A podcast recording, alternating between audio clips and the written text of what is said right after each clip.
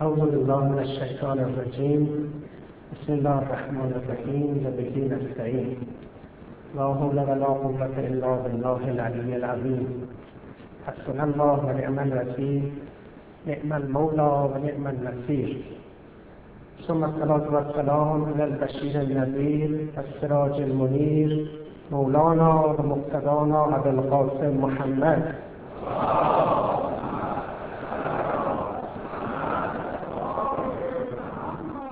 وعلى أهل بیته الطاهرین الطاهرین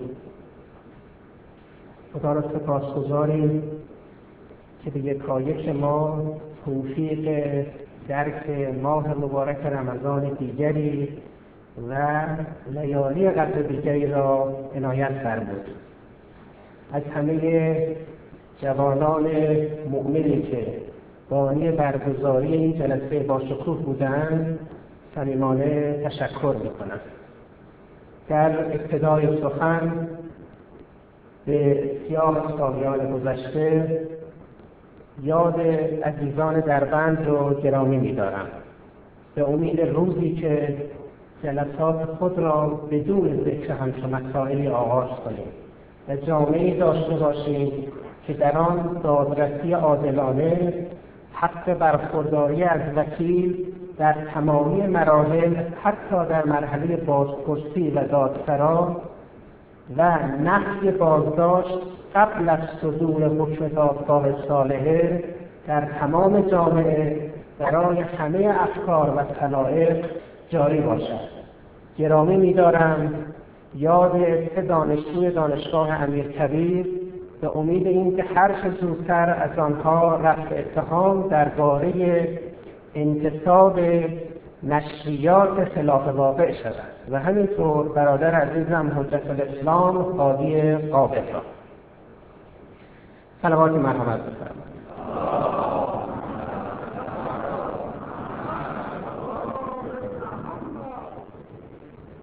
عنوان سخن امشب من دیانت و معنویت است.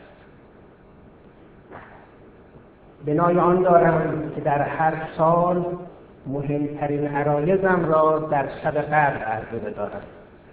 و توفیقی که هر سال شب بیست و سوم که اقوای همه شبهای قدر توفیق نصیبم میگردد تا بتوانم نکته ای از معارف دین عزیزمان را به طالبانش تقدیم کنم. بحث معنویت بحثی زیبا. واژه معنویت مشترک لفظی. امری مطلوب است. لذا از آن اراده های مختلف می شود حداقل زمانی که این واژه را به کار می‌بریم سه مقصود از آن اراده می شود برخی از این مقصودها مورد نظر نیست. برخی مورد بحث است گاهی معنویت را به کار می‌بریم در مقابل مادیت. ما اهل معناییم نه به دنبال ماده. برای جهان در مقابل ظاهر طبیعی و مادیش باطنی مجرد روحانی و معنوی قائلیم. به این معنا اسپریچوالیتی در مقابل ماتریالیسم است در مقابل مادیگرایی. معنویت گرا کسی است که جهان را منحصر در امر مادی نمی‌داند. واقعیتی متعالی و مجرد برای آن می‌تواند قائل باشد. حالا چه خداپرست باشد چه نباشد. معنای دومی که برای معنویت به کار می‌برد به کار برده می شود به معنای غایتگرایی. واژه عربی معنا یکی از معانیش مقصود است غایت است هدف است. معناگرا کسی که فرمالیست نیست صورتگرا نیست. در مرحله ظاهر دین باقی نمانده است. نقدی به باطن دین زده است. توجهی به غایات و اهداف متعالی دین دارد. لذا میگه من مانند قشریون متحجرین و اهل ظاهر نیستم. من به اهداف متعالی دین توجه دارم. در پس هر حکم شرعی هدفی ارزشمند است. باید آن هدف را کشف کرد. ظاهر دین قشر دین است. معنا لب دین است. باید به دنبال آن لب و گوهر و معنای دین بود. معنویت به این معنا به معنای دوم نزدیک به غایت گرایی یا نفی فرمالیسم هم امری ارزشمند و پذیرفتنی. اما در یکی دو قرن اخیر وقتی این واژه به کار می رود لزوما نه معنای اول از آن اراده می شود که نفی مادی گرایی باشد نه معنای دوم از آن اراده می شود که نفی صورتگرایی و مرادف قایتگرایی و محتواگرایی باشد. معنای سومی از آن اراده می شود. بحث امشب من متمرکز در این معنای سوم است. این معنای سوم تاریخچه ای دارد. تاریخچه ای دارد شنیدنی و مرتبط با جایگاه دین در دنیای معاصر. از نیمه دوم قرن نوزدهم میلادی در اروپا ما شاهد یک نهزت بودیم. نهزتی به نام ادیان جدید New Religious Movement یعنی نهزتی که ارائه کننده دینهای تازه غیر از ادیانی که تا آن زمان در دنیا رایج بوده است. این نهزت زمانی امکان بروز و ظهور یافت که ادیان و یا ارباب ادیان به مرحله ضعف افتاده بودند. دیگر سخن روحانیون و نمایندگان ادیان همچون گذشته خریدار نداشت. فلسفه بسیار رشد کرده بود و تنه به تنه الهیات مسیحی یا تئولوژی دیگر ادیان می‌زد. این فلسفه به نوعی خودکفایی از الهیات ادیان رأی می‌داد.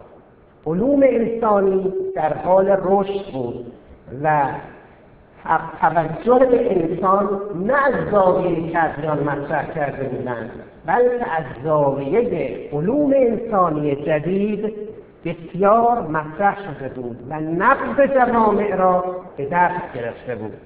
علوم تجربی حرف اول را در همه جوامع می‌زد. تکنولوژی بسیار پیشرفته شده بود. این همه فرزندان اصلی بودند که به زعم سردمداران آن انسان دیگر یا به دین نیازی نداشت یا اینکه دین دست و بازیرش شده بود. با این همه در مقابل این اندیشه کسانی بودند که نمی‌خواستند تن به پوچگرایی به نیهیلیسم بدهند. می‌خواد احساس می‌کردند دین دیگر کارکرد سابق را ندارد. متافیزیک فرو ریخته است. ارتقا و قوت و مکانت پیشین مذهب دیگر وجود خارجی ندارد. چه باید کرد؟ به این فکر افتادند که نکات مثبت را از مجموعه ادیان اخذ بکنند و نکاتی که میپنداشتند منفی به کناری بنهند. لذا یک نهله هم نبود. نهله های متعدد بود. بسیاری از اونها منقرض شد. اما از مجموعه این جریان ها یک اندیشه به دست آمد. اندیشه ای که به دنبال معنایی تازه میگشت. این معنا در صورت سابق ادیان نبود.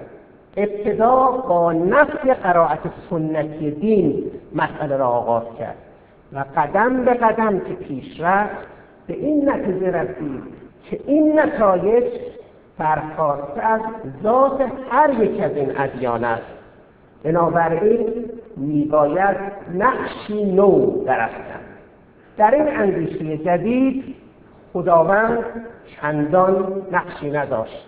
متافیزیک فرو ریخته بود و با و پس از اگرچه او با اخلاق خدایی را هنوز باور داشت اما فرزندان قرن نوزدهم و بیستم اون اندیشه دیگر نه حتی خدای اخلاقی کانت را هم باور داشتند لذا این اندیشه در درجه اول اگر نگوییم ضد خدا بود خدا برایش محوریت نداشت.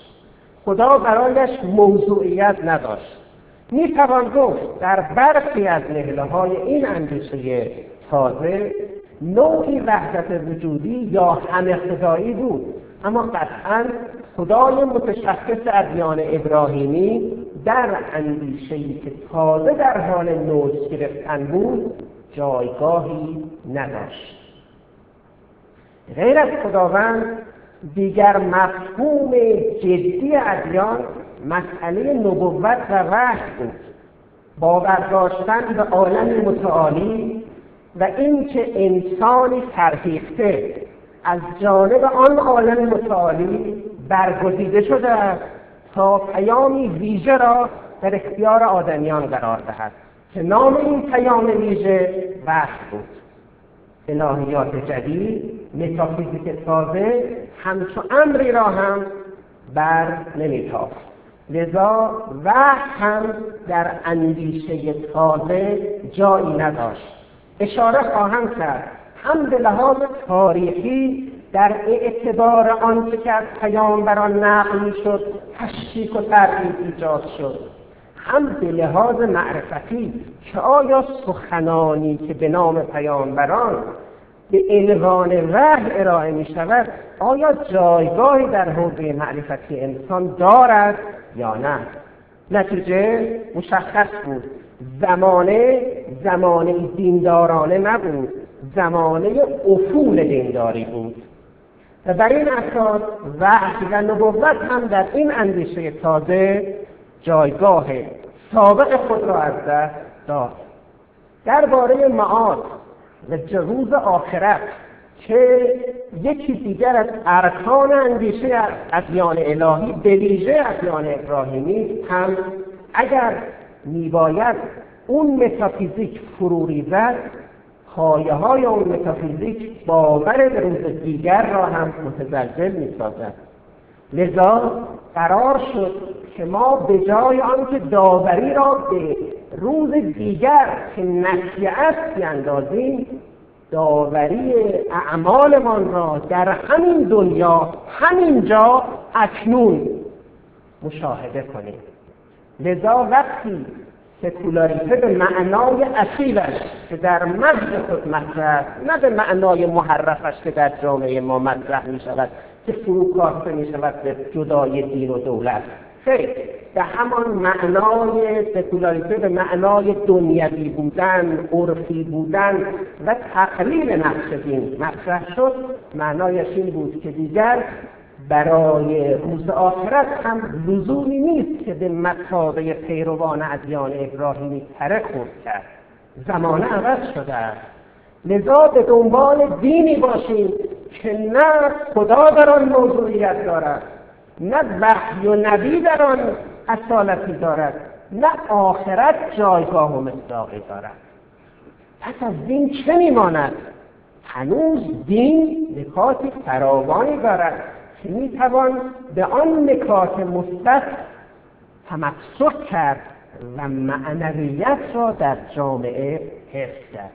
بنابراین این نهضت های جدید دینی در شرایطی آغاز شدند که خداوند اقتدارش را به انسان داده بود و پیامبر اقتدارش را به ارزشهای اجتماعی سپرده بود. و آخرت جایگاه خودش را به همین دنیا داده بود. در این شرایط اونچه که از دین باقی میماند که معنویت گرایان به دنبالش بودند بیش از همه اخلاق لذا در های جدید دینی روکردهای اخلاق مدارانه بسیار رشد کرد. و تکیه بر ارزشهای اخلاقی نه لزوما اخلاقی که مبتنی بر دیل و خداوند است بلکه اخلاق به طور مطلق رشد پیدا کرد. معنویت گرایان بیش از دیگران منادی اخلاق بودند و هستند. و در این زمینه با ادیان هم مشترک بودند. ادیان هم در کلیتشان به دنبال جامعه اخلاقی می توانستند باشند. و اگر در این زمینه کوتاهی کرده باشند اما می توان از دین برای ارتقاء اخلاق جامعه کمک گرفت در غیر از اخلاق مسائل در جوامع مختلف به تناسب مسئله عرفان هم به کمک آمد. به خصوص که عرفان بیش از همه ریشه در شرق داشت.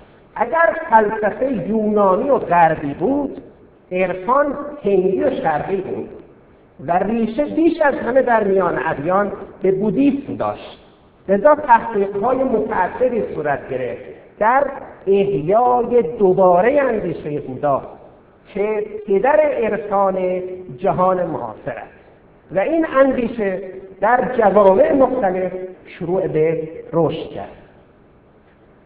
در کنار این نهزت های جدید دینی که نهله های متعددی هستند و از جمله کسانی که به این نهزت کمک کرد شوپنهاور بود از قوی ترینشان به تدریج در سرزمین هایی که دین رو به افول می نهاد برای فرو نرفتن برای نکاستن به عالم نیهیلیسم و کوچگرایی مسئله به نام معنویت مطرح شد. لذا معنویت یکی از ادیان جدید بود که به عنوان بدیل و جانشین ادیان سنتی گذشته در جهان ما مطرح شد. دائمی ضد دینی نداشت.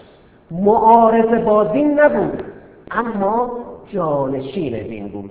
لذا اشتباه نکنید معنویت گرایان هرگز علیه خدا مانیفست ننوشتند.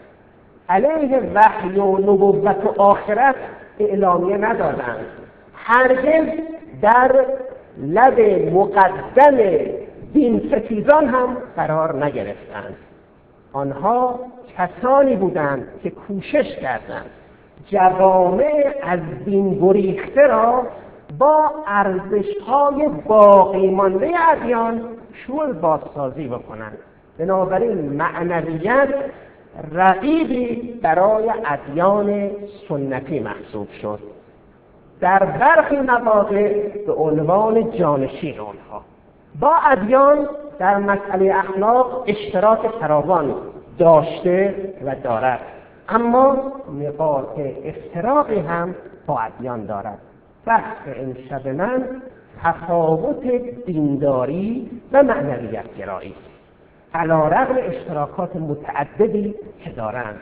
علا رغم اینکه در میان نهله های مانند نیهیلیست ها ماتریالیست ها قطعا اسپریتوالیست ها خوشا باید به اونها خوش آمد بود. چون اینها مشترکاتشان با دینداران با مسلمانان به هیچ وجه قابل مقایسه با اون نهله های دیگر نیست. جامعه ما هم از این موج ادیان جدید بینصیب نمانده اگرچه در روایت ایرانی معنویت خوشبختانه نکات مثبتی حتی نسبت به اصل اروپاییان می‌توان مشاهده کرد. روایتگران فارسی معنویت هم اهل اخلاصند هم اهل حسنیت نسبت به دین و اسلام. و نکاتی را که در ادامه سخنم به آن می‌پردازم نقدی علمی نسبت به یک اندیشه مطرح در جهان معاصر است. امیدوارم که این گفتگوی نقادانه و صمیمانه در جامعه ما برکات خودش را داشته باشد. نگفته پیدا که اینکه جامعه ما در زمانه ای که نهزت دینگرایی در اکثر جوامع دنیا در حال مشاهده و لمس است نوعی دین ستیزی پنهان در آن مشاهده می شود علت و یا عللش بر ما مخفی نیست. در غالب کشورهای اسلامی در غالب کشورهای شرقی با یک نهزت نیرومند رجوع دوباره به دین به اسلام مواجه هستیم. این نهزت به میزانی قوت و نیرو دارد که به نام اسلام حراسی اسلاموفوبیا امروز در دنیا عنوان یک پدیده بسیار مقتدر مورد بررسی و مطالعه اما از این نهزت قدرتمند دینی که در ایران در سه دهه پیش در زمان مرحوم دکتر شریعتی و دیگر متفکران گذشته نوک تیز پیکان دینمداری در دنیای معاصر بود متاسفانه در سه دهه اخیر کمتر اثری مشاهده می شود علت آن این است که به همان شکلی که شریعتی نماینده نهزت اسلامی بود ما الان در دوران استقرار نظام اسلامی به سر آن هم نظام قرائتی از اسلام که زمین گستر نوعی حسب دین یا کاستن از دین در جامعه است. مقایسه میدانی ایران و ترکیه. دو کشور برادر با دو حکومت کاملا متعارض نشان دهنده حقیقتی بسیار سلخ است. ترکیه لایک.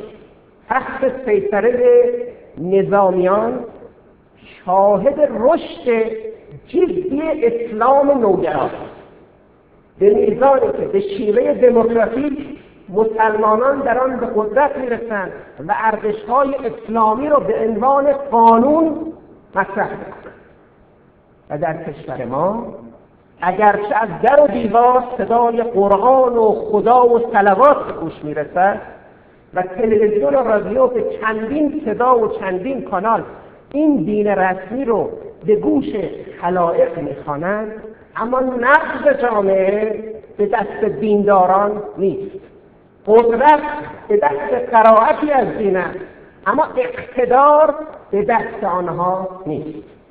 و لذا در چنین شرایطی بسیار طبیعی که نهزتی به نام معنویت در این جامعه امکان رشد پیدا بکند نهزتی که هرگز در ترکیه مسلمان امکان رشد نیافته است.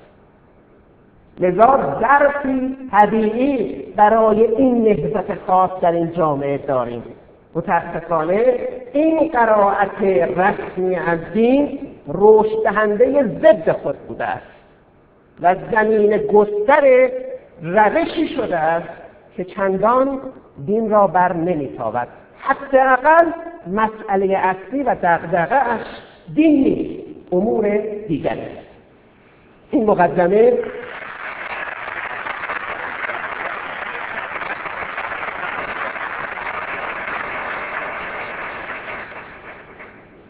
این مقدمه را می تواند تمام جلسه مرا بگیرد و همینجا بسنده می کنم به خاطر نکات متعدد مهم دیگری که در اینجا دارم. خواهش من از شنوندگان عزیز خواهران و برادران خانمها و آقایان این است که روی این محورهایی که عرض می‌کنم تعمل بفرمایند و این سوال اصلی را دنبال بکنند. و این بحث بحثی کاملا دینی و هر مسلمانی هر مسلمان دردمندی میباید به آن پاسخ بدهد. فرضیه که در این جلسه دنبال می‌کنم این نکته است که دیانت مشخصا اسلام با معنویت به معنای سوم متفاوت و متغایر است. سوال بحثم این نیست. معانده است. هرگز. متغایر و متفاوت است. می‌خواهم این تفاوت را مورد تاکید قرار بدهم.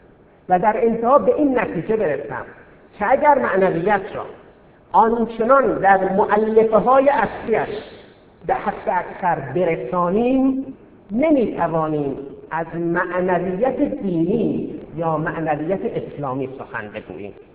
می‌توانیم بگوییم این اندیشه اسلامی آن اندیشه معنوی.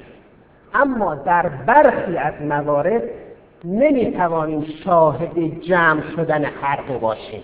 معنای این سخنی نیست. از همین ابتدا ذکر بکنم که قائلین به این اندیشه ها مسلمان نیستند. خیر هر کسی که خود را مسلمان می‌داند مسلمان است. بحث من درباره یک اندیشه است و نه هیچ چیز دیگر. و خوشبختانه همه روایتگران این اندیشه را که من می‌شناسم مسلمانان خالصی هستند. بحث بحث نقد علمی درباره این که اگر این اندیشه را تا به انتها ادامه بدهیم به کجا می‌رسیم؟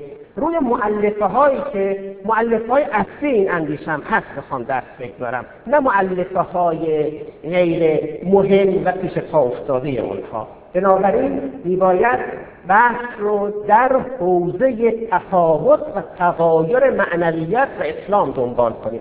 من به مسیحیت یهودیت و مانند اینها کار ندارم. بحثم اسلام است به شکل عام و اسلام نظری به روایت علوی در این جامعه که خود به آن قائلم و اکثریت شنوندگان هم در همین مدار سلوک می‌کنند بحث من در مورد معنویت معادل فرنگیش اسپریچوالیتی و نه اسپریچوالیزم نه به معنای مکتب معنویت به معنای روش معنویت گرایانه ای که امروز در برخی از متفکران هم خارج از ایران هم ایرانی برای خود پیروان قابل احترامی دارد. نکاتی که به عنوان ویژگی های این اندیشه محترم می‌توان ذکر کرد من از نکاتی که اشتراک بیشتری هم با دینمان دارد آغاز می‌کنم. تا به نکات دیگر نکته اول اینکه معنویت گرایان بر ارزش های universal و کلی تاکید می‌کنند. نه ارزش های زمانمند محلی local و central. متغیر و زمانی مکانی نه. ارزش هایی که می‌تواند به همه جوامع مربوط باشد. نه به یک جامعه خاص فرض بکنید عرب 1400 سال پیش. نه به جامعه حجاز. اشکالی که این نهله به آن رسیده است این بوده که به هر دینی مراجعه بکنیم ارزش های محلی احکام محلی در آن موج می‌زند. ما با این رویکردهای محلی نمی‌توانیم در قرن بیست و یکم زندگی بکنیم. وقتی میریم می‌بینیم یک دینی مختص به هندی, هندی ها کلا وقتی می‌خواد به یک حیوان مثال بزند مثالش فیل است.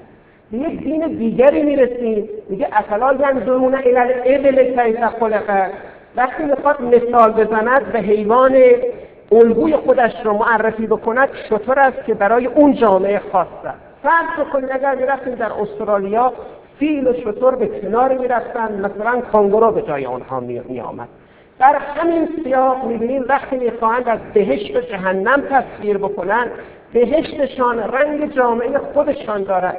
جهنمشان هم تصویر و یادآور جامعه خودشان است. این موارد می‌بینیم که احکام اسلام بوی عربی می‌دهد از این زاویه. احکام بودیست بوی هندوچین دارد. احکام مسیحیت که فعلا در غرب است بوی اروپا دارد. این نحله به این نتیجه می‌رسد. که به جای اینکه ما روی ارزش های local و محلی و زمانمند تاکید بکنیم بیاییم روی ارزش های کلی و مشترک ادیان. تو همه ادیان بگردیم ببینیم ارزش های مشترک چیست خب اگر مشترکات ادیان رو بگذاریم کنار هم دیگه همه ادیان رو بیاریم. خب در همه ادیان راستگویی پذیرفته است عدالت ممدوح است ظلم قبیح است همسایه دوستی کار خوبی است امانتداری چقدر پسندیده است. یعنی به شکل خلاصه ارزش مشترک ادیان چه می شود؟ می شود اخلاق. و بر این اساس این یونیورسالیتی عملا به نوعی ارزش های اخلاقی می رسد اما اختصاصات ادیان به کناری نهاده می شود دیگه فقه هر دینی که اختصاصی این دین است در این مهله موضوعیت ندارد. اعتقادات خاص این دین مثلا این که به صلیب کشیدن حضرت مسیح باشد.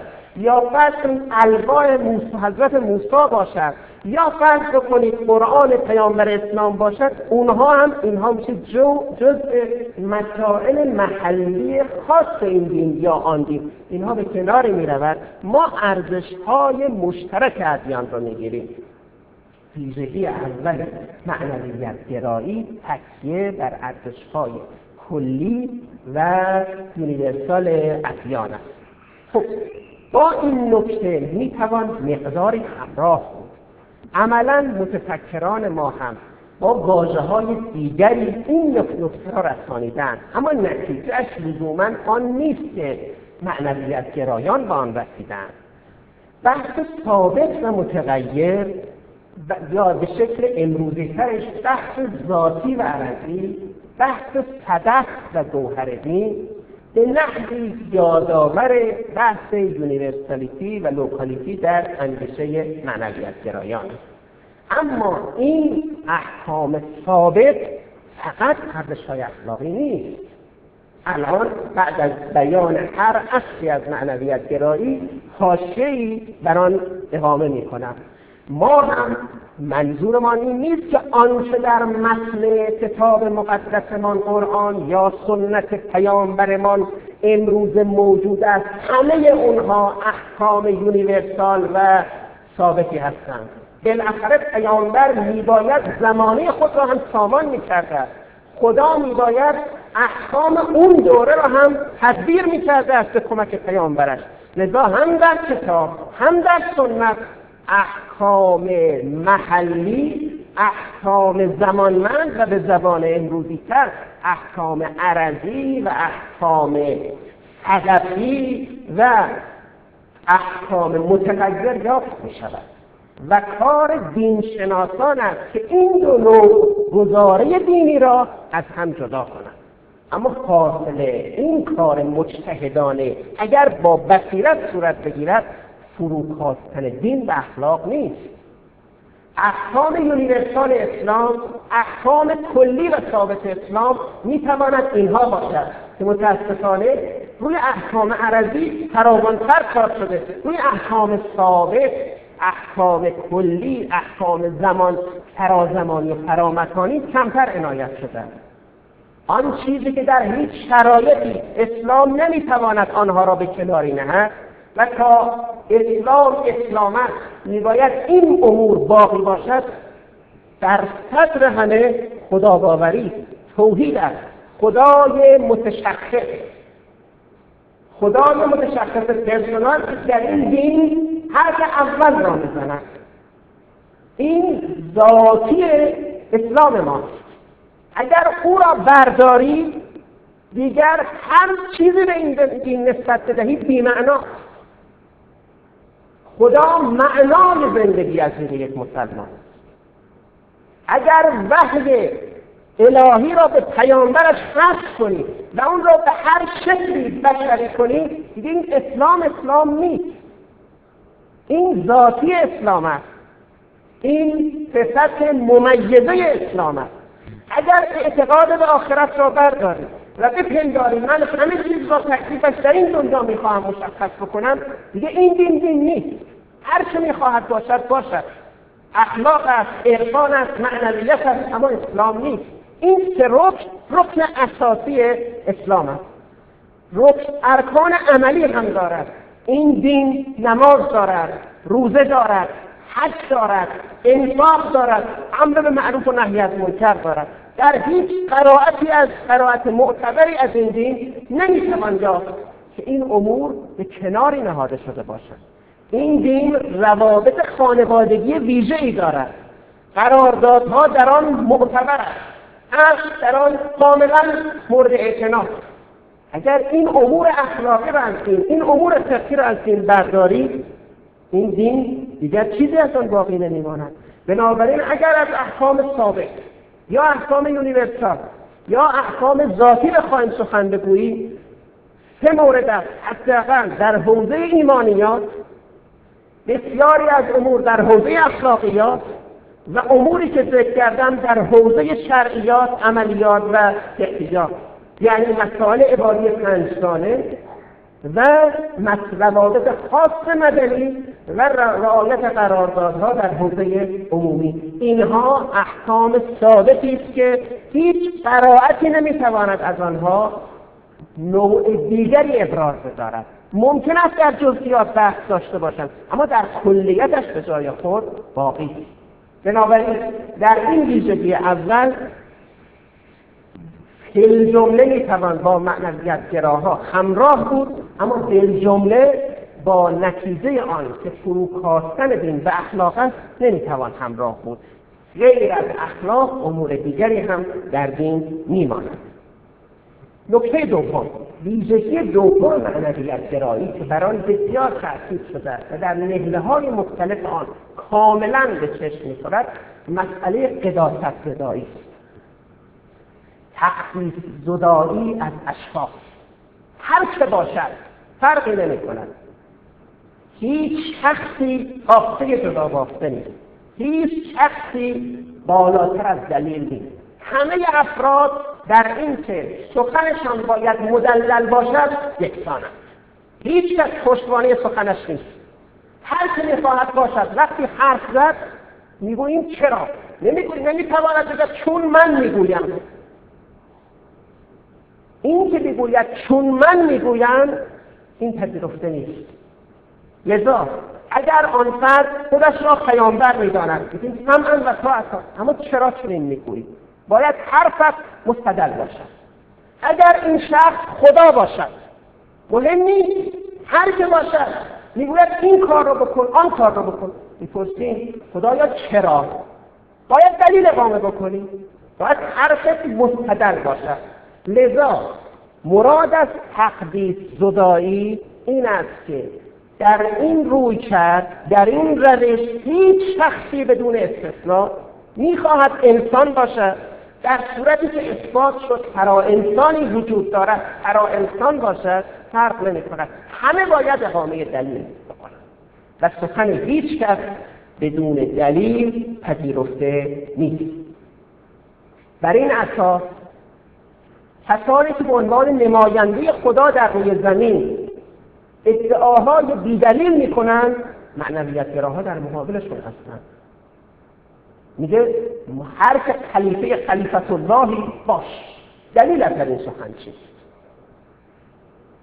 خب در این در این بند دوم هم این سخن بحری از حقیقت دارد چون متاسفانه پیروان اکثر ادیان به تدریج بعد از نهادینه شدن در میان روحانیون اونها یا روحانیون بزرگ اونها گونه ای سلوک پیش آمده است که کنه مردم موظفند سخن اونها را بدون استدلال بپذیرند. و لذا معنویت گرایی در این حوزه خوب پیش میآید که تو پاپ هستی باش. آیت الله العظمام هستی باش. کاهنم هستی باش. رهبرم هستی باش رئیس جمهورم هستی باش هر که هستی باش. اما سخنی که می‌گویی باید مدلل باشد. این اعتبار سخن به قول است نه به قائل این سخن سخنی پذیرفتنی اما آیا همه گزاره هایی که ما انسان ها به کار می‌بریم یکسان مستدل و مدلل و معقولند همه سخن اینجاست چه دیندار چه غیر دیندار. اگر به گزارهایی که شخصا باور داریم هر کدام از ما مراجعه کنیم ببینیم برخی از این گزارها معقول و مستدلند. برخی دیگر نه معقولند نه من و شما دلیلی در آنها داریم اما باور داریم. لوز لازم نیست دیندار باشیم تا به این گونه گزاره ها رسیده باشیم. حتی اگر معنویت گرا هم باشه حتی اگر غیر دیندار هم باشید این گزاره ها در اندیشه ما یافت می شود مهم این است که ما به این گونه گزاره ها چگونه مواجه می شویم من در بحث استدلال و معقولیت به این سخن مفصلتر باز خواهم گشت و نکات تازه ذکر خواهم کرد. که آیا می توان به یک اقلانیت حد اکثری در تمام گزاره انسانی باور داشت؟ چه دیندار و چه غیر دیندار یا نه؟ ما همه هم گزاره های اقلانی رو باور داریم هم گزاره های غیر اقلانی. بنابراین در گزاره دوم هم می توان ذکر کرد که فیل جمله این نهله نکات صادقانه در سخنش هست. هرچند دل جمله نمی‌توان در نتایج با او همراه بود. منتظر باشید تا بند استدلال و معقولیت نکته سوم. نکته سوم این که معنویت خود را فرزند زمانه تزلزل متافیزیک های سنگین می‌داند. معتقد است متافیزیک زمانهاش به سر رسیده است. آن متافیزیک های جامع و پاسخگوی همه ابعاد زندگی از انسانشناسی و جهانشناسی و نقل شناسی و امثال هم. این گونه نیست که یک مکتب بتواند پاسخ همه چیز را بدهد. در خلاف این این مهنه امروز به متافیزیکی بسیار سبک رقیق و حداقلی قائل است. می‌گوید شما دینداران هرگاه بحث از رستگاری و نجات مطرح می‌کنید چنان شرایطی برای این امر میچینید که بسیاری از افراد را از دایره شمول خارج می‌کنید. اما ما معنویت گرایان نیازی به این همه شرط شرایط نداریم. کسی که مدیتیشن می‌کند کسی که باطن گرایی می‌کند کسی که یوگا کار می‌کند لازم نیست پیشینه خاصی داشته باشد یا نداشته باشد. اعتقادات ویژه‌ای داشته باشد یا نداشته باشد. عمل خاصی انجام بدهد یا ندهد. اگر این افعال را در این زمان مشخص انجام بدهد نتیجه کاملا ملموس به دست میآورد. در حالی که شما می‌گویید ادعونی استجب لکم. خب من این همه دعا کردم. بسیاری از دعاها مستجاب نشد. می‌گویید شرایط استجابت دعا موانع دعا را که میشمارید مثل جدول لگاریتم میماند که باید این موارد اتفاق نیفتد تا دعای شما مستجاب شود. خب با این شیوه که نمی‌توان نقدا زندگی کرد. همه اونها حواله به نسیه آخرت است. بنابراین با این متافیزیک انسان عجول مدرن نمی‌تواند کنار بیاید. این متافیزیک کنار می‌رود. این متافیزیک به لحاظ فلسفی پس از کانت کوس رسوایش زده شده است. هیچ کدام از این گزاره هایی که شما به کار می‌برید قابل اثبات نیست. می‌گویید خدا بفرمایید به لحاظ فلسفی اثبات بکنید. من در آن مناقشه می‌کنم از این سال بگویید آخرت قابل اثبات نیست. بگویید وقت قابل مناقشه است.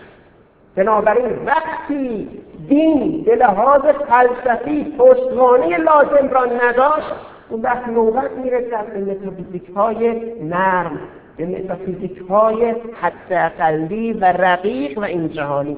و مدعیان که ما چنین متافیزیک های رو در آستین داریم. ما اون اهدافی که برای انسان به دست می‌خورد به سادگی فراهم می‌کنیم. ما به دنبال خواهش علم و رنگ شما این ما می‌خواهیم رضایت باطن برای شما فراهم بکنیم. این رضایت باطن به سادگی بدون همچه تفیزیک های سنگینی تحصیل می‌کنیم. اونچه که می‌شود درباره این اصل سوم هم بیان داشت این که ما میپذیریم که بسیاری از براهین گذشته امروز به درد نمی‌خورد. نمی‌توان با براهینی که یک هزار قبل درباره خدا یا درباره ضرورت نبوت یا درباره ضرورت آخرت بود امروز این مدعیات را به کرسی نشان. اما مدعی هستیم که امروز براهین تازه‌ای بر اون مدعیات کهن ایجاد شده است. اگر فلسفه علوم انسانی علوم تجربی بسیاری از براهین گذشته رو از کارکرد انداختند اما در کنار او برخی از براهین رو هم تازه به عرصه وارد کردند لذا مدعی هستیم که مدعیاتی چون توحید مدعیاتی چون نیاز به عالم متعالی مدعیاتی چون باور به روز واپسین هنوز از اعتبار برخوردارند اگرچه نه با ادله دیروزی با ادله جدید. ضمنا نقد جدی که در ذهن این امر وارد است این است که قرار نیست هر دلیلی که شما نپسندیدید از استدلال ساقط شود. این همان نکته است که به عنوان حد اقلانیت حد اکثری من بر انگشت تأکید می نهم بسیاری از این ادله هنوز برای دینداران قانع کننده است. مهم این است که دیندار با این دلیل قانع بشود که می شود و امروز حتی اگر به اقلانیت مراجعه کنیم ببینیم اکثر مردم جهان این ادله را قانع کننده مییابند. بله هستند اقلیت مقتدری هم که این ادله را قانع کننده نمییابند دلیل باید همه را قانع کند. کجا را اثبات کردیم اقلانیت حد اکثری کجا اثبات شده که ما میباید در این حوزه هم به آن گردن ما هنوز به مدعیات متافیزیکی گذشته باور داریم. هرچند نه با طرق گذشته با راه های تازه. خب این هر کدام از اینها می‌تواند مورد بحث مفصل قرار بگیرد که برخی چنین خواهد بود. امروز من باب اشاره یک دور کامل می‌زنیم روی این مدعیات تا انشالله اگر جلسات دیگری بود ما بتوانیم این بحث رو که به نظرم گفتگوی آن برای جامعه ما مبارک است ادامه بدهیم. نکته چهارم. نکته چهارم نکته مهمی. این از مقدمات اندیشه مدر و اندیشه معنوی هر میگه اعتبارش اندیشه به اینجایی و اکنونی بودن. دقیقا معنای سکولاریته همین نکته اینجا اکنون من به دنبال نقدم نه به دنبال نفسی. نتیجه دینی اگر اعتباری دارد باید در همین جهان مشخص شد اگر دین برای ارتقای انسان آمده است باید ما مشاهده بکنیم که دین باعث رشد انسانیت در جوامع شده است. باید لمس بکنیم که دین به ازدیاد ارزشهای اخلاقی منجر شده است. شده معنویت گرا میگه مشاهده بکنیم. آیا جوامعی که بیشتر دین دارند بیشتر اخلاقی آیا جوامعی که بیشتر خداجو و اهل دعا و نمازند پیشرفته ترند آیا ضوابط و ارزشهای انسانی در اونها ارتقای بیشتری یافته پاسخ می‌دهد نه. هم در این جوامع این ارزش ها یافت می شود هم در جوامع دیگر. برای اینکه یک گزاره قابل پذیرش باشد باید آزمون پذیر باشد. آزمون را نمی‌توان به آخرت موکول کرد. باید در همین دنیا آزمون صورت بگیرد. نتیجه آزمون باید در زمان حیات من مشخص شود. لذا این اندیشه به شدت اندیشه دنیا گراست و به این معنا خود را سکولار به معنای واقعی می‌داند. اکنون اینجا. این اندیشه نفی آخرت نمی کند. اما میگه آخ نسبت به آخریت من لا اقتضا هستم. آخریت در آخرت در اندیشه من موضوعیت ندارد. من کار را برای آخرت نمی کنم. برای قیامت نمی کنم. من می‌خواهم دنیایی کمرنجتر داشته باشم. دنیایی بانشادتر با شادی بیشتر امیدوارانه تر داشته باشم. این با معنویت برای من به دست میآید لازم نیست حتما دیندار باشم. این نکته نکته مهم است. این که ما همواره میباید تکیمون روی نتایج دنیوی باشد معتقدم در پاشیه این اصل این اصل می‌تواند حاوی نکته مثبتی باشد. اون نکته مثبت این است. که دینداران غالبا توجه به آخرت باعث شده بوده که از توجه به دنیای مشروع هم دست بکشند و نوعا نتایج دنیوی گزاره های دینیشان را غفلت کنند و فراموش کنند. چه بسا کسانی که اعتقادات ما را ندارند از ما بپرسند این نمازی که می‌خوانیم ما می‌خواهیم این تنها عن الفحشاء و المنکر را ببینیم. آیا شما نمازگزاران کمتر فحشا می‌کنید یا نه؟ به شکل ملموس دنیوی به شکل کمی می‌خواهیم را لمس بکنید آیا وقتی شما روزه می‌گیرید باعث تلطیف اخلاق اجتماعی می‌شود یا نه؟ ما می‌خوایم را لمس بکنیم. به نظر من این ادعا حق است. اونها حق دارند از ما بپرسند که آیا این دینداری شما در زندگی دنیویتان تأثیر مایی دارد یا ندارد؟ من معتقدم رواج اندیشه معنویت حتی در جامعه ما می‌تواند ثمرات مبارکی داشته باشد. دینداران را به تکاپو بیاندازد. حواسمان را بیشتر جمع بکنیم. همه امور را به آخرت نسپاریم. میباید دنیای بهتری هم با دینمان داشته باشیم. جامعه مدنی ما دینداران میباید ارزشهای اخلاقی در آن برجسته از دیگر جوامع باشد اگر نیست وای بر ما. حق دارن ما را نقد بکنند بگویند دین شما قائم نیست. میگن دین شما زنده نیست. این نکته مثبتی که از معنویت درایان من قبول می‌کنم. اما و نکته انتقادی هم نسبت به این اصل چهارم دارم. و اون اصل این است که متن دین ما متنی است که همواره می‌خواهد به ما یک توجه بدهد. و اون توجه این است که به یاد داشته باشید دنیای دیگری است. این زندگی تمام حیات شما نیست. این زندگی بخش کوچکی از زندگی شماست.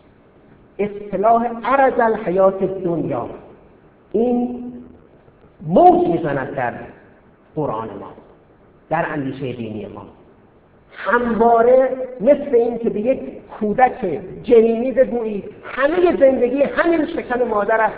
تاریک و سیاه در آن سیر می‌کنید کسی دو رو تو نمیدانی. دنیا این که تو اگر وارد آن شوی جنین مادرت را فرام رحم مادرت فراموش می شود پیامبران آمدند به ما بگویند این یک کلمه را مردم دنیا همانند رحم مادرتان است. ارز الله واسعه آخرت اوسع به مراتب متعدد از این دنیا. خودتان را برای آن جهان آماده کنید. نتایج بسیاری از امور در این دنیا امکان بروز ندارد. آن نتایج برای یک مؤمن در آخرت عرضه خواهد شد. بنابراین اگر زندگی را در دنیا در اکنون و اینجا خلاصه بکنیم به زبان ساده می‌تونم, ذکر بکنم. اسلام به اکثریت گزاره های می شود ضمن پذیرشون نقطه مثبت. اتریدون عرض الحیات دنیا حالا شما این حیات دنیوی آرزی را اراده کرده اید متاع آخره خیر و ابقا. کالای آخرت بهتر و باقی ماندهتر است. ما عند الله خیر آنچه نزد خدا بهتر است و باقی است. ما عندکم ینفد و ما عند الله با آن که نزد شما پناپذیر است رفتنی است ماندنی آن امر دیگر است. قرآن ما همواره صحنه چالش دو اندیشه است. اندیشه ای که ربنا آتنا فی دنیا و اندیشه دیگری که ربنا آتنا فی دنیا هستند و فی الاخرته هستند یعنی این دو اندیشه نه اندیشه که فقط فل آخرت هستن این دو تا دو تا آیه پشت سر همه. الذین یقولون ربنا آتنا فی الدنیا. قرآن این اندیشه را مردود می‌کنن. در مقابلش میگه والذین یقولون چی؟ آتنا به دنیا هستن و فل آخرته هستن. هم دنیا هم آخرت. اجازه بدهید بگویم. ما این حسنه دنیایی رو ازش غفلت کردیم میباید روی این زمینه بیشتر تاکید کنیم. اما دوستان ما هم از اون امر دیگر غفلت دارن می‌کنن. این رو فقط دینداران نیستن که می‌گویند. بسیاری از قویترین فلاسفه هم در اون دست گذاشتن. افلاطون فیلسوف قدری که میگه این دنیای مادی امکان بروز بسیاری از حقایق را ندارد. دنیای برتری باید. اون با اندیشه خودش عالم مصر را پیشنهاد کرده. فارابی نخستین فیلسوف مسلمان وقتی وارد بحث فلسفه میشه از عوارض فلسفه از نکات اصلی فلسفه این است که حکیمان کسانی هستند که معتقدند بسیاری از لذت ها در دنیا قابل کشیدن نیست. جهان دیگری میباید که آن لذت ها را انسان بکشد.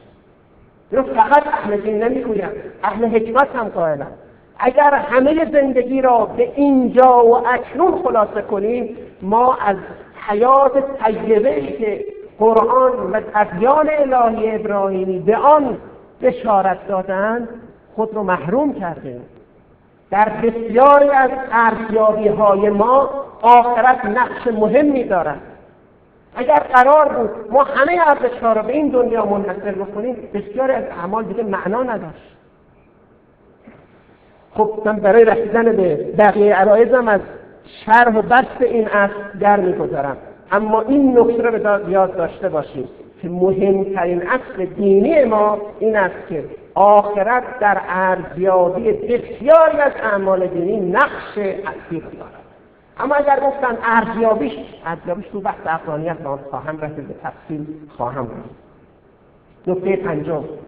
نکته پنجم این که این اندیشه به دنبال اندیشه مدرن به, به دنبال این است که تاریخ فاقد قطعیت است. نمی‌توان به تاریخ اعتنا کرد. تاریخ صرفا زن و گمانی بیشتر به آدمیان عنایت نمی کند و ادیان خود را به شدت به تاریخ بستند. کجا به تاریخ بستند؟ می‌رویم سراغ موسای آمده است. فرعونی بوده است. الواهی بوده است. معجزاتی اقامه کردند کدام تاریخ این را اثبات کرده که حضرت موسی لزوما بوده است؟ لزوما این رودخانه نیل شکافته شده است و موسی از آن گذشته است. به لحاظ این را اثبات کنید اصلا اثبات بکنید که عیسی مسیح وجود خارجی داشته اثبات بکنید که صلیب کشیدن واقعیت تاریخی دارد. اثبات کنید زرتشت بوده است. بسیاری از این امور امروز به لحاظ تاریخی جای سوال دارد. وقتی که نتوان به لحاظ تاریخی این امور اصلی ارکان را اثبات کرد اصل اون دین زیر سوال می رود وقتی نتوانیم بگوییم مسیحی واقعا بوده است کجا می‌توان از مسیحیت سخن بود؟ از مسیحیت و مسیح به عنوان تجسد خداوند در روی زمین.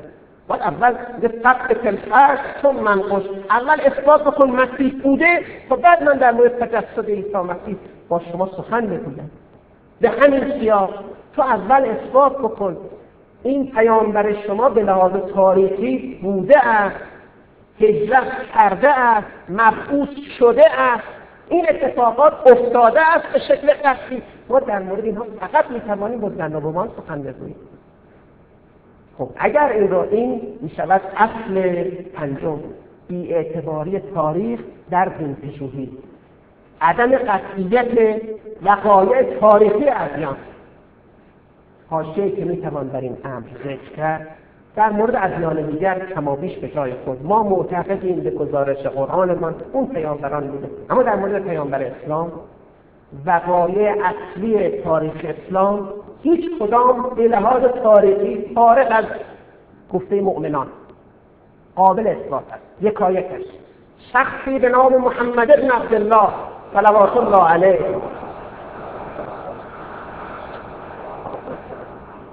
وجود خارجی داشته این گونه نبوده که ایشان صرفا گزارشگر حیاتش مسلمانان باشد دیگران هم گفتن وجود این تمدن دلالت می‌کند که همچون کسی بوده این توهم وحی نیست.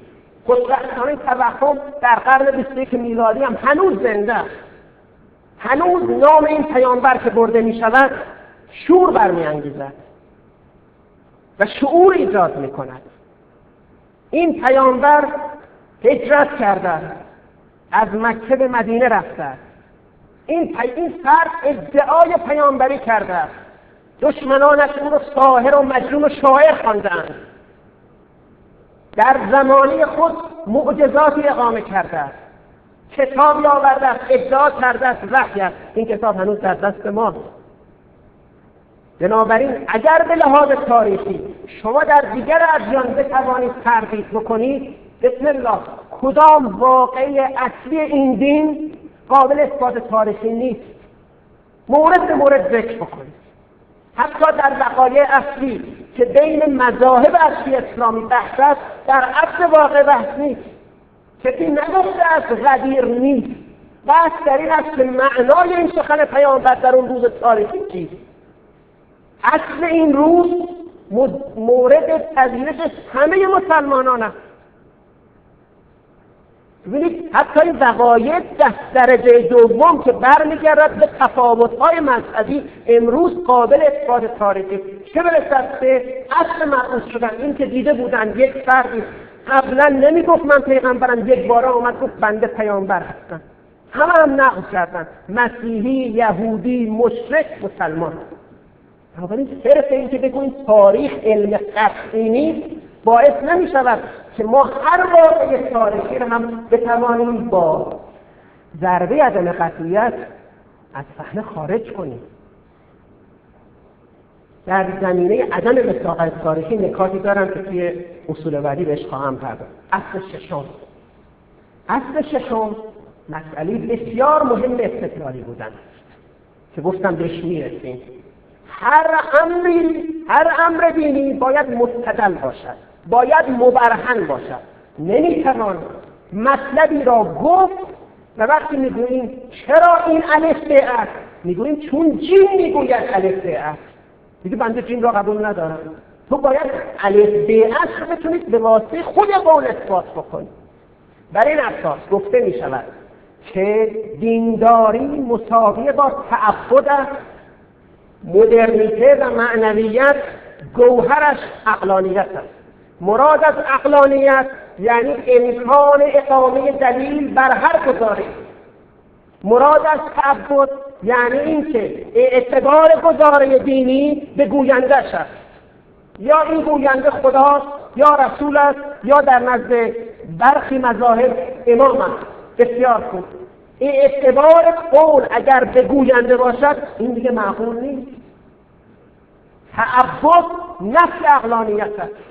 میباید ما امری را به شکل معقول ارائه بکنیم.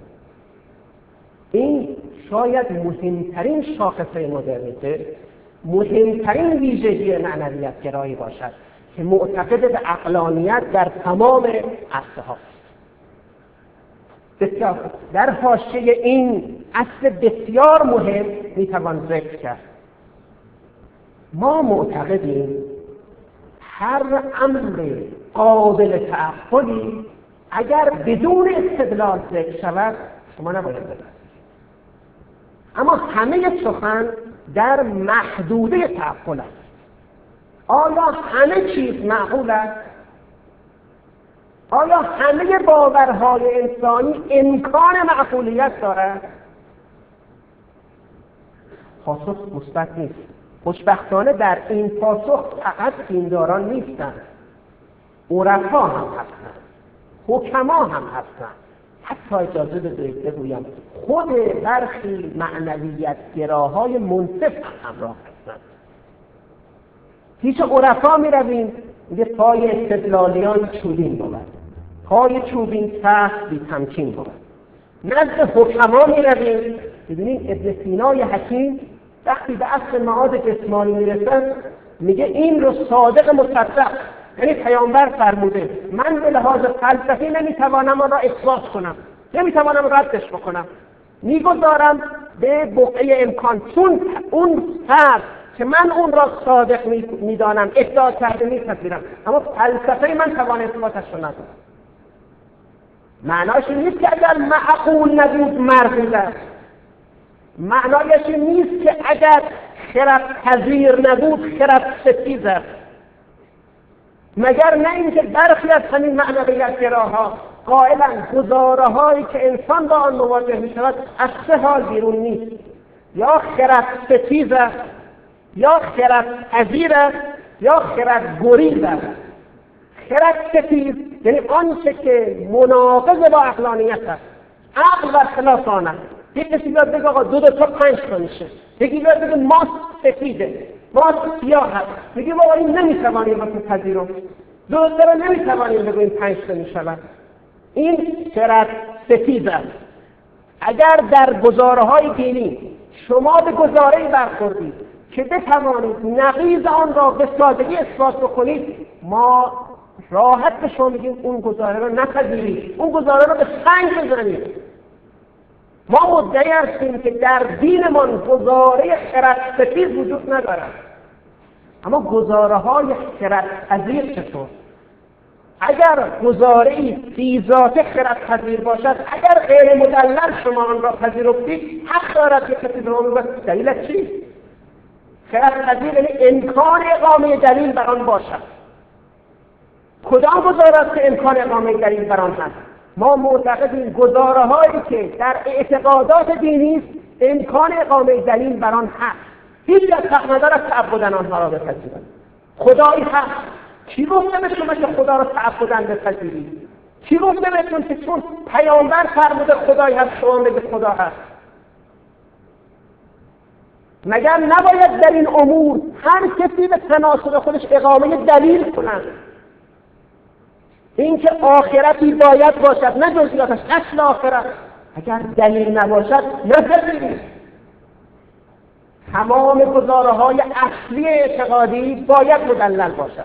با قاطعیت می‌گویم هیچ گزاره اصلی اعتقادی تعبدی نیست. مراد از تعبدی چون خدا گفته چون پیغمبر فرموده. که گزاره های اصلی اعتقادی غیر تعبدی اند یعنی میباید دلیل بر آن اقامه کرد. شما می توانید بگوید دلیلی که شما مؤمنان بر آن اقامه کردید ضعیف است. بسیار خوب بریم دلیلمون رو تقسیم می‌کنیم.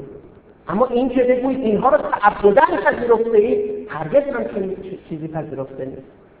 در اعتقادات جزئی مثل جزئیات معاد مثل برخی صفات خداوند این گزاره ها گزاره های قابل بحثند نه لازم است اعتقاد به اونها. می توانید در آن مناقشه کنید. کمان که مظاهر مختلف اسلامی با هم اختلاف نظر دارند. هم در مورد صفات جزئی خداوند هم در مورد جزئیات آخرت. در این امور جای بحث علمی باز است. یعنی شما حق دارید استدلال کنید. حق دارید نپذیرید. با قاطعیت می‌گویم. گزاره های جزئی اعتقادی را اگر کسی با دلیل آنها نرسید می‌تواند اعتقاد نداشته باشد. یعنی مسلمانیش هیچ خدشه وارد نمی‌شد کافی شما یک کتاب دو تا عالم بزرگ مسلمان رو با هم مقایسه بکنید. اعتقادات یک عالم معتزلی رو با یک عالم اشعری با هم مقایسه کنید. تو بسیار از این جزئیات با اختلاف دارن. از بین علمای شیعه اعتقادات یک محدث رو با یک متکلم مقایسه کنید شیخ مفید با شیخ صدوق. بیش از هر مسئله اعتقادی جزئی با هم اختلاف نظر داره هیچ کدام هیچ کدام مشکلی ایجاد نمی‌کنه بنابراین چند اول در حوزه اعتقادات امر تعبدی وجود ندارد. کسی که میفرماید دین مساوی تعبد است ذره به ذره با بحث میریم جلو این سخن چقدر سخن پذیرفته اعتقادات دینی تعبدی نیست. چه اعتقادات اصلی چه اعتقادات فرعی. می‌رسیم به اخلاق. بخش دوم دین گزاره های اخلاقی. گزاره های اخلاقی. این که امانتدار باشی حسد نورزی ظلم نکنی عدالت داشته باشی فضائل رو در خودت متجلی کنی رضال از خودت پاکسازی رو کنی. این امور هیچ کدام ما بعد دینی نیستند همه ما قبل دینی هست همه عقلی اخلاق علمی اقلانی. پایه اخلاق حسن و قبح عقلی. علمای دین به سراحت گفتن اگر خدای هم نبود دزدی قبیح بود. اگر دینی هم نبود رحی هم نبود حسادت ظلم بد بود. این امور رو که ما تعبدن نمیپذیریم که بگویند؟ دین مساوی تعبد است. اخلاق دینی اقلانی مانند اعتقادات دینی. باید بر آن استدلال کرد. استدلال هم کردن. از احیا علوم دین غزالی بگیرید تا اخلاق ناصری و دیگر کتب اخلاقی ما. بر اون استدلال شده است. شاید مراد از تعبدی بودن دین فقه دین باشد شریعت دین باشد. این شریعت هم باز می‌کنیم. شریعت دو بخش دارد. معاملات دینی عبادات دینی.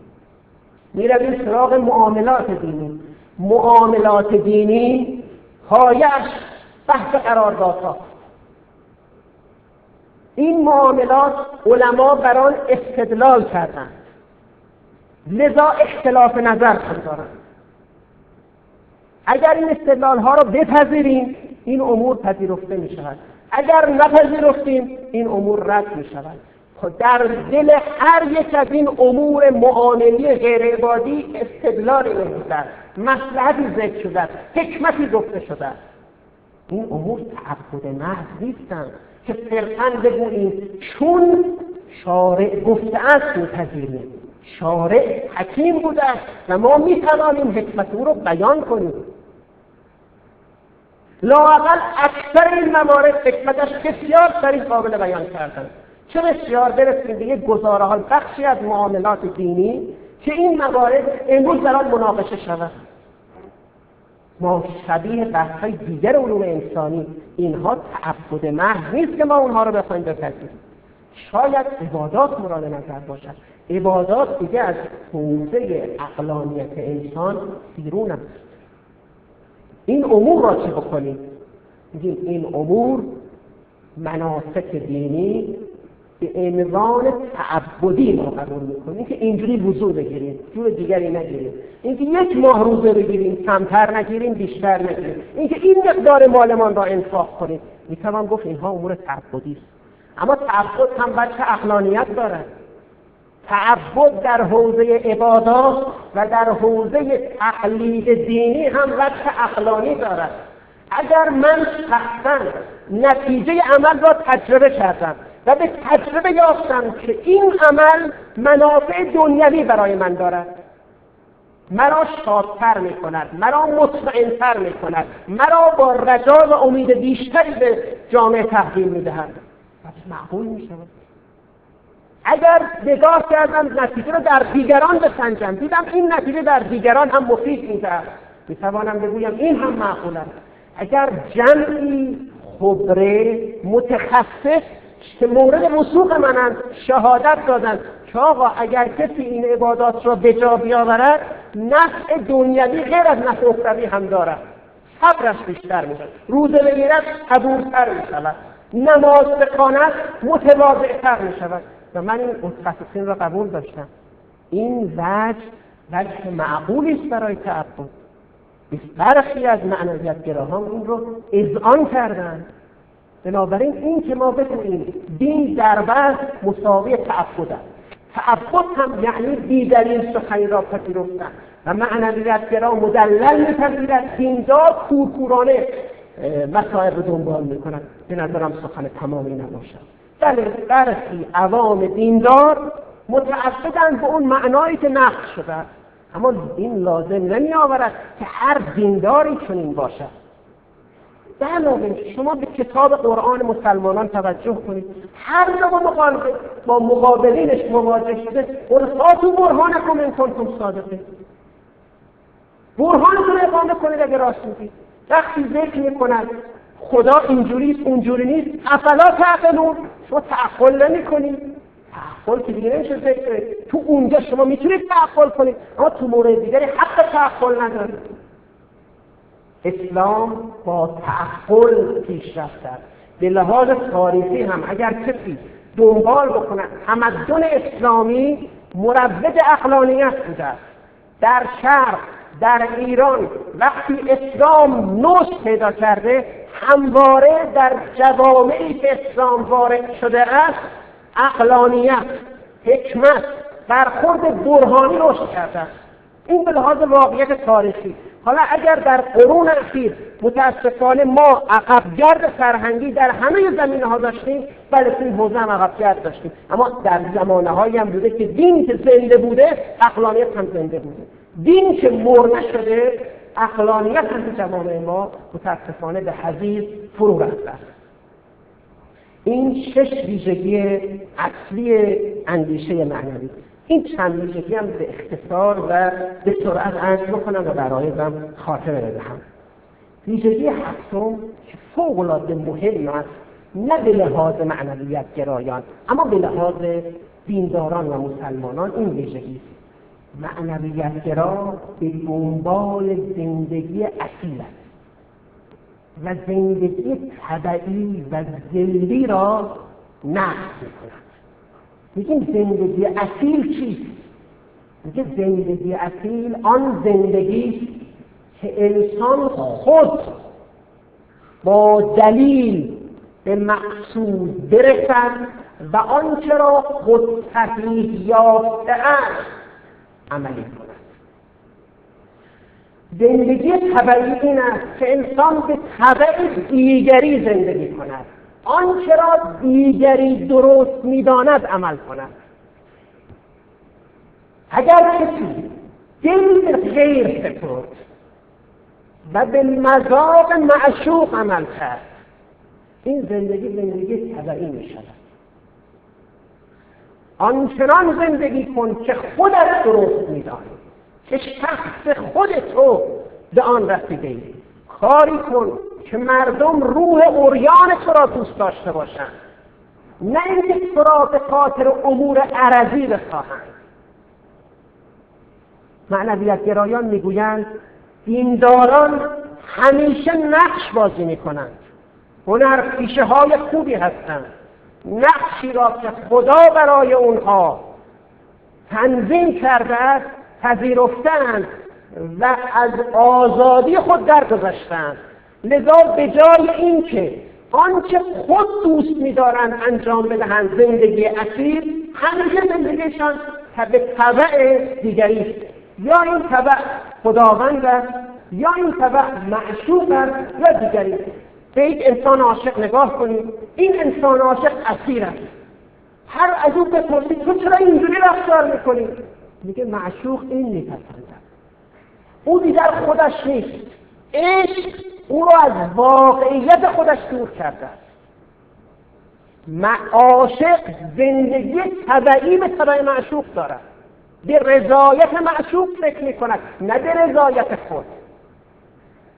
معنویت را می‌گوید اولین شرط معنوی شدن این است که رضایت خود را بر همه چیز مقدم بذار. رضایت واقعی خود نه رضایت مادی رضایت باطنی است. این رضایت باطنی چگونه تحصیل می شود سه معلفه دارد این رضایت باطنی.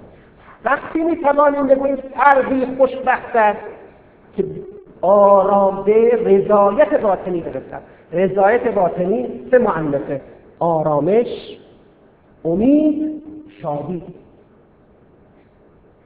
انسانی خوشبخت است که رضایت باطنی بیشتری دارد. شادتر است امیدوارتر است آرامش بیشتری دارد. دینداران این رضایت باطنی را به این معنا فاقدند چون به جای اینکه به خود میاندیشند همواره به او میاندیشند. می‌خواهند خود را با رضای او منطبق کنند. رضا از خود دور میافتند.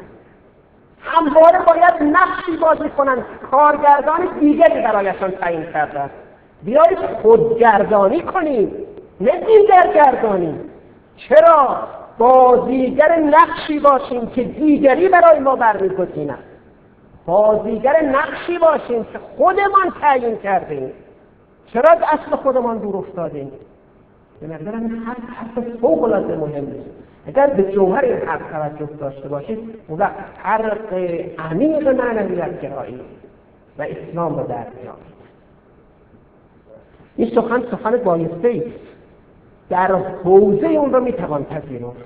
به شرطی که اون معشوق جدا پستر از من باشد. پایینتر از اون من انسانی ما باشد. پایینتر از نفس ما باشد. اما در معشوق متعالی تر از من باشد. اون معشوق به عقیده دینداران اولا باشد از همه موجودات. و اصلا رسیدن به او صدقه او را پذیرفتن همرنگ او شدن عین نجات باشد. اگر چنین باشد دیگه اون وقت جای این زندگی اصلی و طبعی که معنویت گراها میفرمان عوض می شود اون زندگی اصلی گاهی وقتا این توهم را پیش می آورد افرعیت من اتخذ الهه هوا؟ پس کجا میدانی وقتی خودت می‌خوای باشی؟ اون خود نفس اماره است یا نفس مطمئنه است؟ اینکه همواره بر طبل خود بخوندیم رضایت خود را ملاک بگیریم. دیندار شاخصی دارد. میگه زندگی حیات طیبه یعنی خود را بر فراز او منطبق کردن. دقیقا اینجا دو تا مسئله مقابل هم قرار کرد معنویت گرا میگه رضای باطن من مسلمان می‌گوید رضای او. یا ایتها النفس المطمئنه ارجعی الى ربک راضیتا مرضیه فدخلی فی عبادی وادخلی جنتی. آهای دارندگار نفس مطمئنه. چه کار بکنیم؟ بیایید به شرایطی که رضایت طرفینی در آن است. هم شما از او راضی باشید هم او از شما راضی باشد. ببینید توی عبادات دینی همش اینجاست اتقاء مرضات الله. می‌خواید جهاد بکنید باید به دنبال رضای او باشید. می‌خواید انفاق بکنید اتقای مرضات او رضای او دنبال می‌خواید بهش برید برای مؤمن متقی بخش فورولین و امثار هم مطرح نیست. که بگه چشمش درشته مثل زنان عرب. یا چشمش به اندازه خروس است مثل زنان ژاپنی. برای او رضوان من الله اکبر. میگه این همه تو دنیا رنج بکشم. فکر کردی پاداش این یک همسر طیبه است. رضوان من الله اکبر تو آمدی امشب به دنبال اون رضوان بگردی. اون رضایت بگردی. لذا معنویت گرایی به دنبال رضایت باطن است. ما معتقدیم.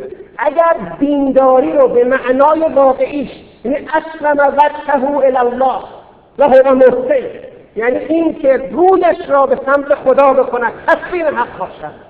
و در عمل هم عامل صالح باشد در این صورت رضایت نفس هم حاصل می شود علا به ذکر الله تطمئن القلوب با یاد خدا دلها آرام می‌گیرد. ما معتقدیم آن آرامش با خدا آن شادی و وحشت با لذات معنوی دینی حاصل می شود آن رجا و امید به معنای واقعی با خدا به دست می آید با دین به دست می آید و معتقدیم رضایت باطنی منهای خدا رضایت طبعی نه رضایت اصلی. این رضایت رضایت حقیقی نیست رضایت تخفی زود گذر و ظاهری فلاسفه ما اتفاقا اینجا به حق پیش رفتن. کافیه بسیاری از نکات حکمای ما هنوز به جای خود اصلنده است. تو بحث لذت و علم.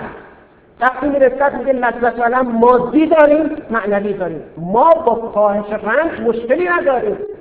اما رنج که فقط رنج های زودگذر نیست. فضل چون مرا ببریدن از نفیرم مرد و زن نالیدن رنج ما دور شدن از اوست. خوشبختی ما لقای اوست. فمن یرجو لقاء ربه فلیعمل عملا صالحا. کسی که رجای او دارد این امید عمل صالح داشته باشد ایمان بیاورد.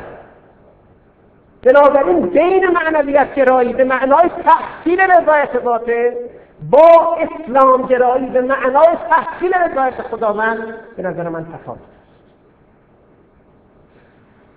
این مورد هفتم. مورد هشتم. گفته می شود مهمترین پرسش انسان معنویت گرا این سوال است چه کنم؟ چه باید کرد؟ نه سوال از کجا آمدیم؟ به کجا می رویم از بحر چه آمدیم؟ مهم نیست. این سوال هم سوال مهم نیست. به نظر منم چه کنم یا چه باید کرد سوال بسیار زیبایی این سوال می‌تواند دیندارانه پاسخ داده شود. می‌تواند عرفی پاسخ داده شود. اما این که این مهمترین سوال است من باور ندارم. می‌توان در این بحث فلسفی کرد. اما اینکه سوال مهم نیست پذیرفتنی. بحث نهم و دهم تمام می شود اصل من. اصل نهم. گفته می شود اینها دیگر دو تا گزاره اصلی معرفتی است. اینها هشت موردی که ذکر کردم. برخش سلبی بود برخش ایجابی بود معنویت گرایی رو شاکلش رو برای ما مشخص کرد. یکی از نکاتی که گفته می شود ما به این دلیل معنویت گرا شده ایم که دین دیگر اعتبار سابق ندارد. دو نکته گفته می شود. اشاره می کنم تفسیرش به جای دیگر. و اون نکته این است که گفته می شود دین به طاقت تاریخی ندارد. و اعتبار تاریخیش ثابت نشده است. وساقت تاریخی یعنی لحاظ تاریخی نمی‌توانیم اثبات بکنیم که این سخنی که به عنوان قرآن بین الدقتین در نزد ما موجود است سخن رسول الله است و سخن خداوند است. نمی‌توان اثبات کرد تحریف به نقصان و زیادت نشده است. اگر به لحاظ تاریخی پای نقد تاریخی به وسط بیاید مشخص نیست که آیا این آیه رو پیامبر از جانب خدا آورده یا مسلمانانی ساختند یا دیگرانی گفتند خب این سخن سخن قابل توجهی اگر از زبان فارسی بیرون رویم می‌بینیم درباره آن حداقل سه قرن از کار شده. و اتفاقا کرسی های جدی تو دانشگاه های معتبر دنیا برای اون تأسیس شده که اثبات بکنند بحث وحی قرآن اعتبار تاریخی رو فاقد. قویترین فردی که در این زمینه مطلب نوشته و تمام کسانی که بعد از او آمدن وامدار سخن او هستند گلزیهر آلمانی. این الاسلام و شریعه را که نوشته مهمترین نکته این کتاب اثبات این مطلب است که قرآن قابل اثبات تاریخی نیست. این قرآن به تدریج بعد از پیامبر چیزی بر اون افزوده شده چیزی از اون کاسته شده. و بعد از اون متفکرین متعددی نوعا از مستشرقین. در این زمینه مطالب متعددی افزودن. گلزیهر در اینجا کنه مثل پیامبر مستشرقان است. و در این زمینه نکات بسیاری کرد جواب های متعددی هم به داده شده. این نکته نکته تازه نیست که ما بخواهیم آن را فکر بکنیم مطلبی تازه مطرح شده. به لحاظ تاریخی ما می توانیم در جای خود از رساقت تاریخی قرآن و اینکه این کتاب همان گونه است که پیامبر از جانب خدا آورده دفاع بکنیم منتها ممکنه کسانی مطمئن ما را نپذیرن. هیچ اشکال نداره. ما از اونها دعوت نمی‌کنیم که اونها به این کتاب ایمان بیاورن.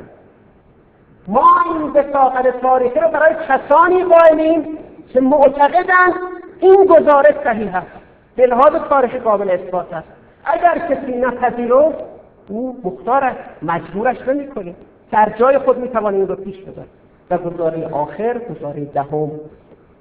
این که حالا فرض بکنیم گفتیم این کتاب هم پیغمبر آورده. اصلا کتاب مال خداست. کلماتش هم کلمات الهی. به چه دلیل این معتبر است به لحاظ معرفت شناختی آیا شما حق دارید به گزارای این کتاب استناد بکنید به لحاظ علم شناخت معرفت اپیستمولوژی یک گزاره یا باید محسوس باشد. من می‌بینم من میشنوم. یا معقول باشد قابل اقامه استدلال عقلی باشد یا شهودی باشد یا اینکه از علم باطنی نشأت گرفته باشد یا متکی بر حافظه باشد. خب معرفت شناسان اپیستمولوژیست ها معتقد به حجیت معرفت شناسی وحی نیستن. معناش این است که شما باید هر گزاره وحیانی رو تحلیل کنید. یکی از گزاره های دیگر. یا باید وقت آیه قرآن می‌خونید حس شما تصدیق بکنن. یا عقل شما تصدیق بکنن. یا علم باطنی شما تصدیق کند یا شهودتان تصدیق بکند یا حافظه جمعی صحیح آدمیان رو تصدیق بکند اگه هیچ کدام رو تصدیق نکرد دلیلی بر اعتبارش نداره. و اتفاقا تفاوت‌های قرآن ادعاهای دینی با دیگر گزاره ها همین موارد این یعنی مواردی که نه معقول است نه مخصوص است نه مورد تغییر حافظه است نه مورد تغییر شهود است خب در این صورت دیگه وحی حجتش میره کنار. این به نظر می‌رسه مهمترین ادعای معرفت شناخت شناسانه های محترم باشد. خب سخن ما این است. ابتدا بحث حجیت معرفت شناختی و در میان مسیحیان مطرح شد. اون زمان بحث این بود که عیسی مسیح سخنانی می‌گوید که این سخنان نه علم است نه معقول است نه محسوس است یک چیز جداست. مسیحیان متعلق به این نکته رسیدن این سخن از سنخ دیگری این سخن خودش برای مؤمنانش معتبر است. حالا اینجا ما می‌خواهیم به بیان دیگری ذکر کنیم ما ادعا نداریم امور وحیانی ما حجیت معرفت شناختی برای غیر مؤمنان داشته باشد. آن کسی که ایمان نیاورده است گزارهای قرآنی رو باور ندارد. نداشته باشد. هیچ اشکالی ندارد. بحث ما این است که برای مؤمن این گزاره حجت است همین کفایت می‌کنه و علاوه. از زاویه دیگری وارد. این جواب اول. جواب دوم. آیا همه گزاره هایی که شما معنویت گراها یا غیر دینداران آن قائل هستید همه آیا می توانیم بگوییم معقولا ما گزاره هایی داریم. گزاره های شرفگوری یعنی گزاره هایی که عقل را تایید نمی کند این گزاره ها صرفا باید مناقضش قابل اثبات نباشد. این نقیزش درست نباشد. همین که امر محتمل شد اولا و ثانیا در عمل نتایج نیکویی داشت. به قول شما از رمز و آلام درونی ما انسان ها خواست یکی از این نکات آخرت هست فرض کنیم جزئیات آخرت امری وحیانی اگر پیامبر از جانب خدا نمی‌گفت همچون چیزایی ما نمی‌توانست نمی‌دانستیم. بسیار خوب. میگیم این گزاره جزئیاتش قابل اثبات عقلانی نیست. اما آیا امری داریم که خلاف این پذیرفتنی باشد معقول باشد؟ اینم نداره می‌پرسیم آیا این اعتقاد به چنین امری باعث کاهش رنجهای ما می‌شود؟ بگیم بله. مفید است بله. بسیار همین کفایت می‌کنن برای پذیرشش لازم نیست که تمام گزاره هایی که ما باور داریم این ویژگی رو داشته باشد لذا دو جواب بر این دادم. یکی این که برای مؤمنان و حجیت معرفت شناختی دارد غیر مؤمنان هم باور ندارن نداشته باشند ما تحمیل به اونا نداریم. قرار نیست ما حرف ما رو بپذیرن. ثانیا گزاره هایی داریم. این گزاره های وحیانی هیچ امر نقیض اقلانیش قابل اثبات نیست. و علاوه فواید دنیوی بسیار ارزنده دارند. باعث تمعنیه باعث آرامش و باعث رجا می شود همین در ارتقای نفس انسانی کفایت می کند برای این مسئله. خب بحثم رو به اتمام می رسانم ذکر کردیم نتیجه گیری می کنم آنچه که در این شب بسیار عزیز متعرض شدن این بود. مثلی به نام معنویت گرایی به عنوان یکی از جریانهای دین جدید در 150 سال اخیر در دنیا مطرح شد. مراد از معنویت گرایی مقصود و غایت گرایی نیست. مراد مقابل ماده گرایی هم نیست. مراد نهزتی که معتقد است دوران ادیان الهی به سر آمده است. ادیان در شرایط مدرن کارکرد مثبت گذشته خود را ندارند و خود به برخ زیاد برخی رنجها و آلام انسانی منجر شدند. ادیان جدید نه خدای را به شکل ادیان ابراهیمی باور دارند نه وحی نبوتی را نه آخرت را. البته ستیز با ادیان هم ندارند. معتقدن مشترکاتی با ادیان داریم که اخلاق است. ده مورد رو به عنوان ویژگی های این معنویت گرایی مورد اشاره قرار دادم. برخی از این ویژگی ها رو با محمل مثبتی اجمالا پذیرفتیم و برخی را به طور کلی در تعارض با اندیشه اسلامی یافتیم. امیدوارم اون نکات مشترک ما با عزیزان معنویتگرا در جامعه ما ارتقا پیدا کند و شامل و شاهد یک جامعه معنوی به معنای اخلاقی بیشتری باشه. چند دعا می‌کنم به عرایزم خاتمه می‌دهم. خدایا به عظمت این شخص را سوگند می‌دهیم که به همه ما ازیاد معرفت عنایت بفرما. خدایا به بصیرت ما در دینمان بیفزا. خدایا تا ما را نبخشیده ای از دنیا مبر. خدایا به برکت این شب به همه بیماران به ویژه بیماران منظور این جمع شفای عاجل عنایت بفرما. خدایا به همه اسیران ما هرچه زودتر لباس آزادی بپوشان خدایا پدر و مادر این جمع را ببخش و بیامرز. خدایا غفران رحمت و مغفرت را در این شب عزیز نصیب یکایک این جمع بفرما. به نبی و آله صلوات